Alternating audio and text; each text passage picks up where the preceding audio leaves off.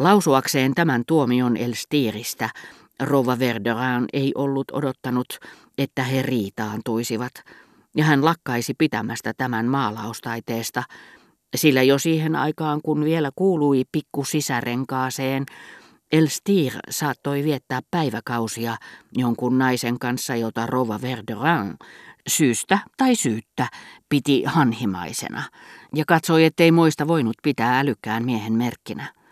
Minä olen kuulkaa sitä mieltä, hän sanoi tasapuolista ilmettä tavoitellen, että Elstir ja hänen vaimonsa sopivat erinomaisen hyvin yhteen.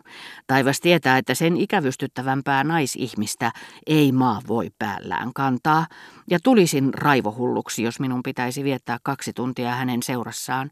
Mutta Elstir kuulemma pitää vaimoaan oikein älykkäänä. Täytyy myöntää, että meidän herra Kauriin silmämme oli ennen kaikkea äärettömän tyhmä.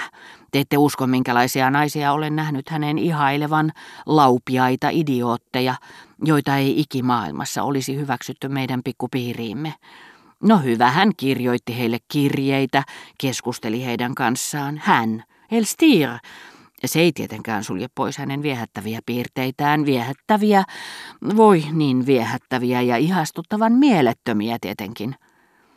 Rouva Verderin uskoi nimittäin lujasti, että todella huomattavat henkilöt käyttäytyvät järjettömästi. Tässä väärässä käsityksessä piilee kuitenkin totuuden siemen. Ihmisten päättömyydet ovat tietenkin sietämättömiä, mutta vähin erin paljastuva tasapainottomuus on seurausta herkkien vaikutelmien tunkeutumisesta ihmisaivoihin, joita ei yleensä ole niitä varten tehty. Sillä seurauksella, että viehättävien ihmisten omituisuudet käyvät hermoille, mutta viehättäviä ihmisiä ilman omalaatuisuuksia on toisaalta vaikea löytää. Tulkaa, minä voinkin näyttää teille ne kukat nyt heti. Hän sanoi nähdessään miehensä antavan merkin, että kaikki voivat nousta pöydästä. Ja hän otti taas Monsieur de Cambromeria käsivarresta. Herra Verderin valmistautui pyytämään sitä anteeksi paronilta heti kun oli saattanut Madame de Cambromerin paikalleen ja selittämään tälle syynsä, mutta ennen kaikkea saadakseen samalla ilon keskustella näistä mondeeneista vivahteista aatelismiehen kanssa, joka sillä hetkellä sattui olemaan alakynnessä, heillä kun oli valta panna hänet paikalle, johon hänellä heidän mielestään oli oikeus.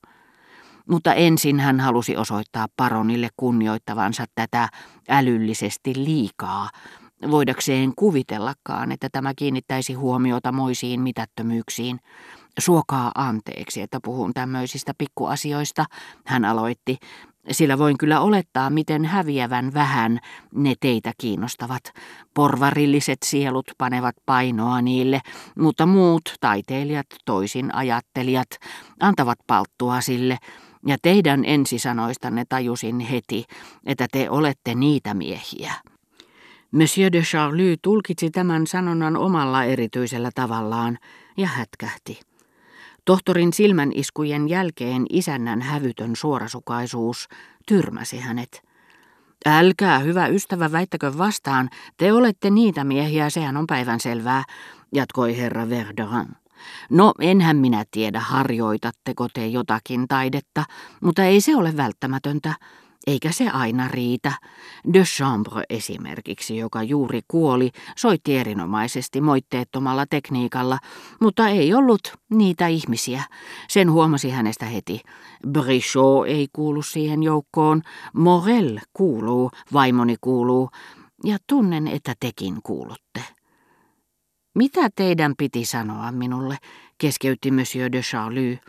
Hän alkoi rauhoittua, mitä isännän sanojen tarkoitukseen tuli, mutta olisi suonut tämän kaiuttavan vähän hiljaisemmalla äänellä kyseisiä kaksimielisiä sanoja. Me panimme teidät istumaan vasemmalle puolelle, vastasi herra Verderin. Paronin kasvoille kohosi ymmärtäväisen ystävällinen ja hävytön hymy. Voi hyvä tavaton, eihän sillä täällä ole mitään merkitystä ja hän naurahti hänelle ominaisella erikoisella tavalla, tavalla jonka oli todennäköisesti perinyt joltakin Bayerin tai Lotringenin puoleiselta isoäidiltään, ja tämä puolestaan oli saanut sen sellaisenaan esiäideiltään, niin että sama nauru oli kaikunut muuttumattomana jo satoja vuosia Euroopan vanhoissa pikkuhoveissa. Hienostunut nauru, jota kuunteli nautinnolla, kuin tiettyjä vanhoja äärimmäisen harvinaisia soittimia. Hetkittäin, jotta voisi todella kuvailla jotakuta, pitäisi liittää foneettinen jäljitelmä kokonaiskuvaan, ja paroni de Charlyn edustama henkilöhahmo on vaarassa jäädä epätäydelliseksi, koska siltä puuttuu tämä naurahdus, niin hieno, niin köykäinen naurahdus, niin kuin ei tiettyjä Bachin sävellyksiäkään voi koskaan tulkita alkuperäisasussaan, koska orkesterilla ei ole käytettävissään kylliksi niitä pieniä, poikkeavasti soivia torvia, joille säveltäjä on kirjoittanut osan sieltä toisen täältä. Mutta minä tein sen tarkoituksella, selitti herra Verderan loukkaantuneena. Mielestäni aatelisarvoilla ei ole mitään merkitystä, hän sanoi halveksivasti hymyillen, niin kuin olen nähnyt niin monen tuntemani henkilön, paitsi äitini ja isoäitini, hymyilevän kaikelle, mitä heillä ei satu olemaan niiden edessä, jotka näin ollen, niin he arvelevat, eivät voikaan näiden avujen ansiosta asettua heidän yläpuolelleen. Koska täällä nyt nimenomaan sattuu olemaan Monsieur de Cambromer, ja hän on markiisi, kun taas te olette vain paroni. Hetkinen, herra de Charlie keskeytti kopeasti ällistyneen herra Verderanin.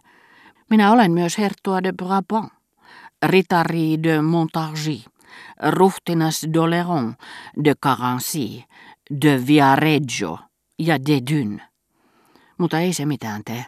Älkää suotta hätäilkö, hän lisäsi ja hymyili taas hienokseltaan, etenkin lausuessaan lopuksi nämä sanat.